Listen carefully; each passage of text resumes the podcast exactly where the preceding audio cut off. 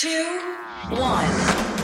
Seven things you don't really need to know, but probably should. I'm Ciara Revins, and this, this is the Sunday Seven. In today's episode, we hear about the next steps for COVID, how climate change is bad news for healthy sleep, and gene edited food could soon be hitting a supermarket shelf near you. But first, it was on this day in 1919 that Charles Strite invented the automatic pop up toaster, making breakfast a doddle for decades to come.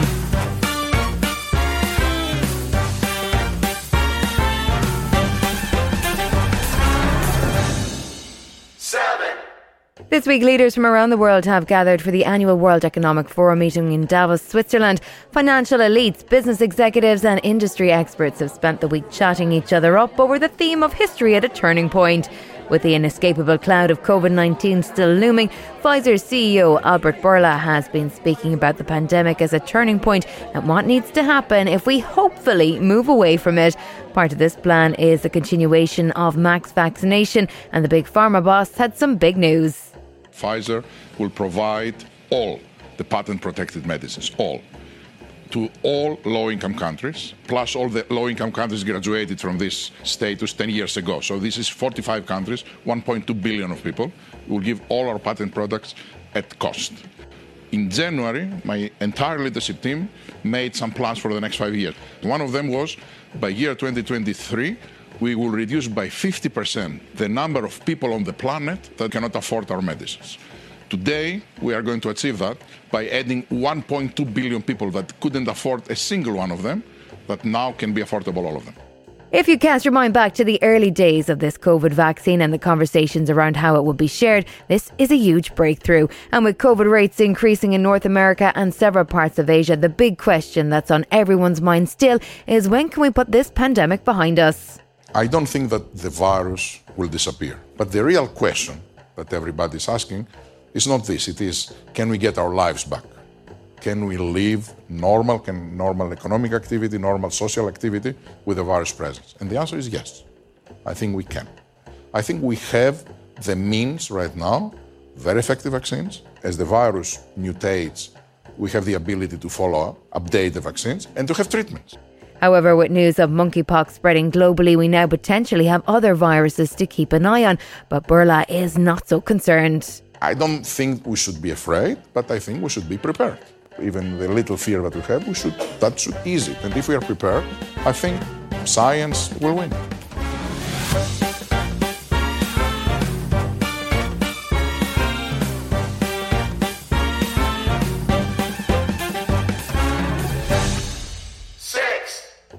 Human cells grown in the lab could one day be used for a variety of tissue grafts, but these cells need the right kind of environment and stimulation. New research suggests that robot bodies could provide just that. A petri dish can give cells everything they need to thrive, but for researcher Pierre Mouthuy, however, a petri dish just wasn't quite enough. Pierre wants to grow tendon cells, the tough bits of tissue that connect muscles and bones. He hopes lab grown cells could one day be grafted into human bodies to repair tears in shoulder tendons, for example. But but as he explained to Nature Video, there's a catch. We are still far away from a fully functional tendon tissue grafts, and um, we think that partially this is because we are not providing the same complexity of mechanical stresses around those cells. A petri dish is not the natural home of a human cell, and it seems that some cells need an environment that's a little bit more stimulating. What researchers have have shown for, for a long time now is that external mechanical stimulation is really key to uh, mature the tissue properly and to have the cells express the right type of genes and to produce the right extracellular matrix. So instead of a petri dish or a bioreactor flask, researchers grow tendon cells on stretchy plastic scaffolds with fluid providing the oxygen and nutrients. So far, scientists have used repeated stretching and relaxing to stimulate the cells to grow properly. But unidirectional stretching is pretty different from what tendons would experience in a real shoulder. What the body is providing to native tissues is multi-axial mechanical stimulation where you have three-dimensional mechanical stresses being applied to tissue construct in the form of not just tension but also compression and torsion. Pierre's new chambers can be pushed, pulled, bent, and twisted just like a real tendon, but he still needed something to do all the movement. What he needed was a robot. And what makes them special is that they have muscles and tendons as we humans do. So we try to imitate the way the human body works.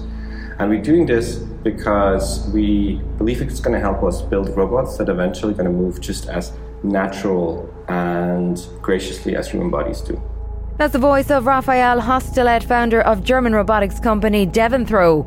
They're being used in research, neuroscience, uh, biomechanics, and so on. But eventually, they might be used to build better uh, prosthetics and test new implants.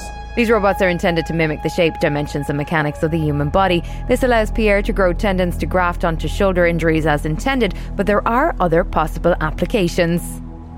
To look at improving rehabilitation exercises uh, by looking at how the cells are being affected by a particular exercise, or uh, it could also be used in translational research to screen through biomaterials to ensure that they are mechanically suitable for humans.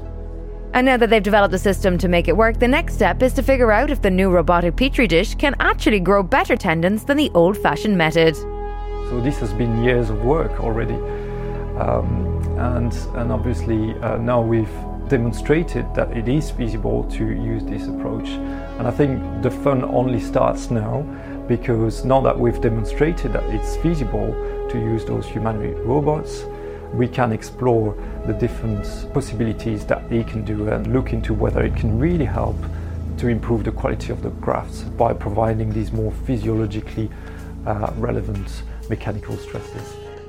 Still to come on the Sunday 7 how climate change is impacting your sleep and a deep dive into the prehistoric past.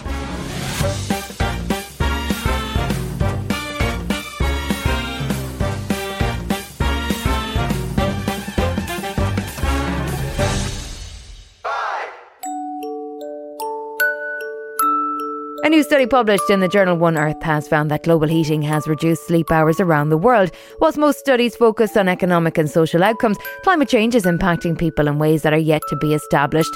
According to researchers from the University of Copenhagen who led the study, the average individual is already losing 44 hours of sleep per year. That adds up to about 11 nights of less than 7 hours sleep, which is the benchmark for a good night's sleep. And nights are warmer than ever. Global warming is increasing cloud coverage, meaning that whilst the sunlight is blocked during the day, clouds retain more heat and humidity during the night, like a toasty blanket. The study findings suggest that by 2099, rising temperatures may erode 50 to 58 hours of sleep per person per year. And a sleep expert, Robbert Havekes, will tell you that's bad news. If you look at it, what sleep deprivation can do, it's actually quite shocking. It can cause diabetes, it can cause heart arrhythmia, high blood pressure, it can promote the formation of certain forms of cancer, and it can also affect the brain. And one brain region that is particularly sensitive to sleep deprivation is this region called the hippocampus. This is the informational inbox of your brain. It takes information and holds onto it. It's the region of the brain that remembers names, where you parked your car, or even remembering numbers. But without sufficient sleep, this inbox system can start to fail. Professor of Neuroscience Matthew Walker has also researched sleep deprivation and the hippocampus. In his study, he put two groups of participants head to head in a fact learning task. One group got a full night's sleep, and the other group were kept up all night. And when we looked at this structure in those people who'd had a full night of sleep, what we saw was lots of healthy learning related activity.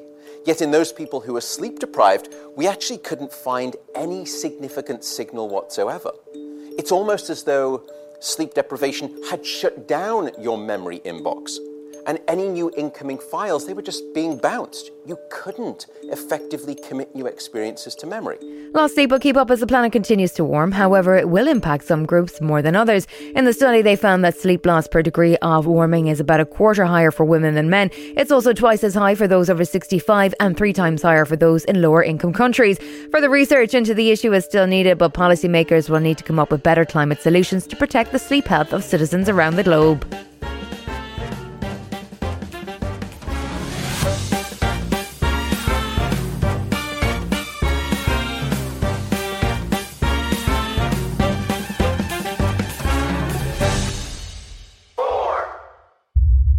They're huge, powerful, and full of surprises. The T Rex is one of the Jurassic period's most recognizable dinosaurs, but this tiny armed, big toothed creature has an unexpected side too. These huge teeth are evidence enough of its efficiency as a hunter, and studies of the skull have also shown that it had an acute sense of smell. But what evidence is there that it ever went for a swim? Produced by the people who brought you Planet Earth, everyone's favourite natural historian David Attenborough is back on our screens with a new show on Apple TV Plus. Called Prehistoric Planet, the show takes you into a world of dinosaurs like never before. The sight of a Tyrannosaurus rex swimming with his young may seem surprising. But like all of the dinosaur behaviour in Prehistoric Planet, this is backed up by some remarkable science. In the epic five part event, you'll get a little closer to finding out whether the ferocious Velociraptor had feathers.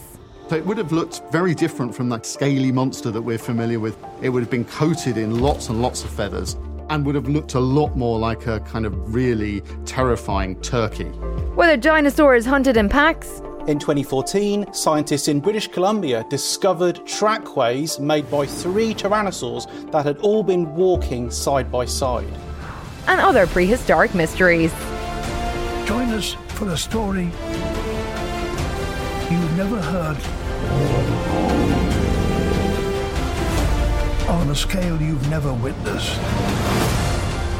Still to come on the Sunday 7, get ready for gene edited food and a trippy hallucinogenic experience with the Dream Machine. Right after this. You're listening to the Sunday 7. Follow us for your weekday news espresso, or even try our Ireland edition. It's in all the usual places.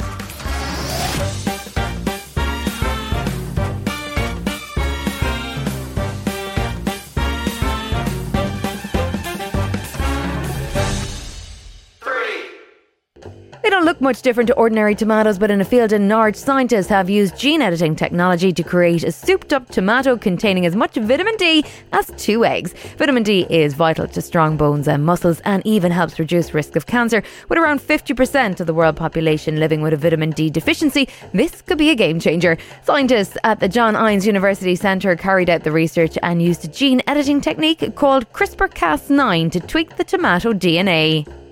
We talk about genetic tweezers. so it really is very, very small nature equivalents. It can happen naturally, or it could happen naturally, but the amount of work and time re- required to make that change and then to select it and breed it in is prohibitively long. That was Professor Cathie Martin, a plant metabolic engineer who led the research. The technique she describes is fundamentally different to previous incarnations of genetic modification. Instead of using genes from another organism, it uses the gene itself. It deletes, swaps, or repeats genes already present in the plant's genetic code to get the desired effect. You won't find these tomatoes in your local supermarket now, but that could soon all change. Currently, UK legislation doesn't distinguish between GM and GE and makes it virtually impossible to bring genetically modified products to the market. But this week, the government is introducing the Genetic Technologies Bill, which aims to massively curb regulations around gene editing. This could pave the way for shelves to be stocked with vitamin D, fortified tomatoes, and non browning mushrooms as early as next year. It's the first positive step in crop biotechnology regulation uh, in Europe or the UK for um, a generation, 25 years.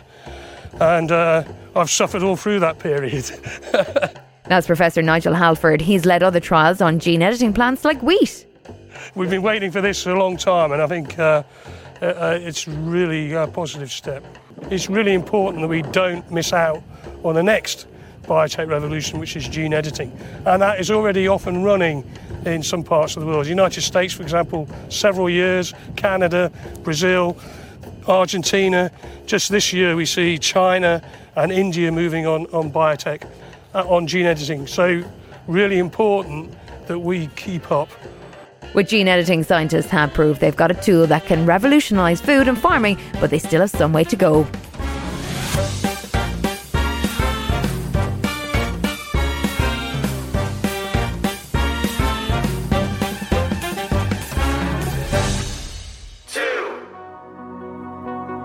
What's the relationship between what we see, what we feel, what we hear, and what's there?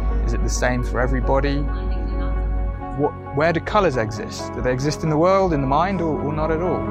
The Dream Machine is a mind bending light and sound installation that's probing into all these questions. Designed to be experienced with your eyes closed, Dream Machine is currently touring the UK and invites members of the public into a world of kaleidoscopic visual hallucinations generated by flashing lights and an immersive 360 degree soundscape all that's happening in the dream machine is a white light going on and off.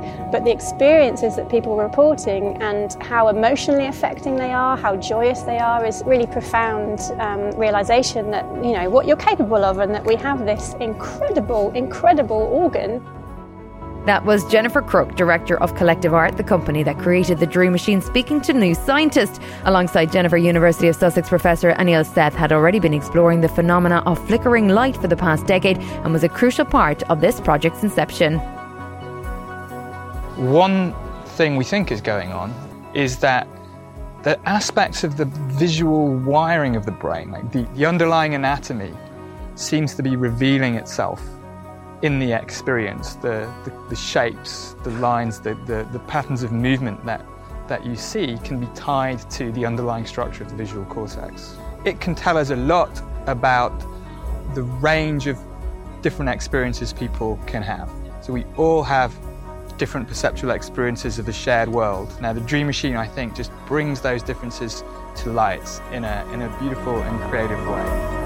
Another key piece to the jigsaw is composer Jon Hopkins, who inspired the project. The music actually seems to affect the images that people see, and everyone sees something different. This is all happening behind closed eyelids with white light, so it's it's quite fascinating. And, and I love the fact that it's not fully understood. A lot of ancient Neolithic sites have a strong sonic component The chambers in the, um, the Great Pyramid resonate on very specific notes, and no one knows exactly why, but there's to me, it seems like there's there's some great healing power in there that we um, may, maybe need to rediscover. So in the Dream Machine, it's quite evident people have describably unique experiences. This recognition of diversity has potentially pretty significant consequences for how we operate in society. We all sort of connect with each other on the basis of the assumption that we see the same world, but we don't necessarily always see the same world, and understanding these differences can be a catalyst, I think, for, for better communication between people.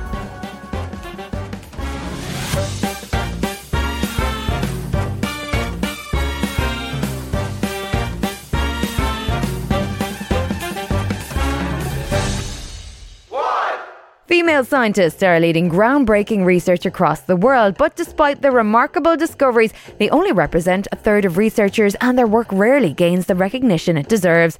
Founded in 1998, the L'Oreal UNESCO Women in Science Rising Talent Programme hopes to change that.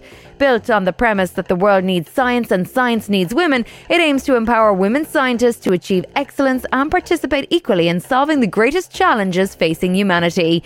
This week, they announced their Rising Talent awardees. Each successful fellow has been awarded £15,000 towards research in their field. From the Sustainable Development category, we spoke to awardee Dr. Christina Faust from the University of Glasgow to hear what impact this support will have on her research and the advancement of women in STEM. Firstly, Christina, congrats on the fellowship. How will this award support your research goals? Thank you so much. Um, it's a really an honor to have this award, and this award is going to really fund solutions to prevent pandemics. So, with monkeypox and COVID 19, these are pathogens that have moved from animals into humans, and we think that disturbance of the ecosystems where these pathogens are found are the driving factors of this. So, if we can reforest or prevent it at the source, we can hopefully prevent these larger scale impacts. How important are initiatives like this for the advancement of women in STEM? I think it's really important, um, particularly for early career researchers, to invest in, in exciting new research opportunities. There's not too much funding at the moment for people at my career stage, and so it's a really exciting and new opportunity to look at innovative solutions.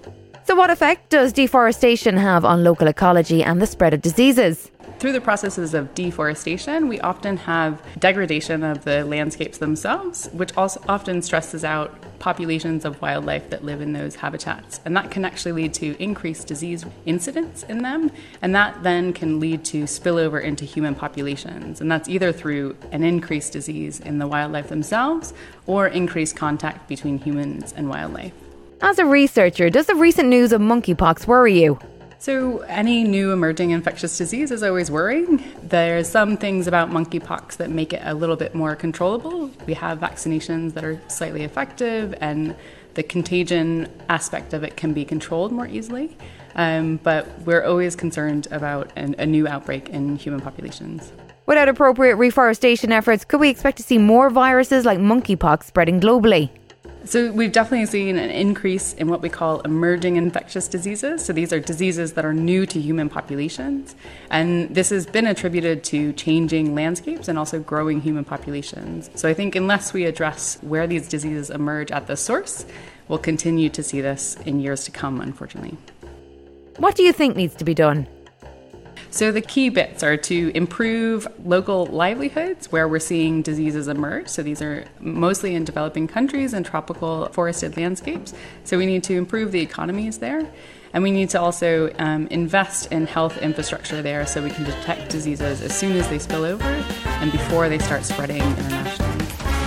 This has been the Sunday 7. However, you're listening, do us a favour and hit the follow button. We'll be back tomorrow at 7am with the regular Smart 7 Ireland edition. Have a great rest of the weekend. Written, produced, and published by Daft Doris. Even when we're on a budget, we still deserve nice things. Quince is a place to scoop up stunning high end goods for 50 to 80% less than similar brands. They have buttery soft cashmere sweaters starting at $50, luxurious Italian leather bags, and so much more. Plus, Quince only works with factories that use safe, ethical, and responsible manufacturing. Get the high-end goods you'll love without the high price tag with Quince. Go to quince.com slash style for free shipping and 365-day returns. Hi, this is Kira from the Smart 7 Ireland edition. Just to let you know, we're pausing this podcast from Friday, the 25th of August, but you can still get up to speed in just seven minutes if you search the Smart 7 and catch up with our UK edition. Thanks for listening.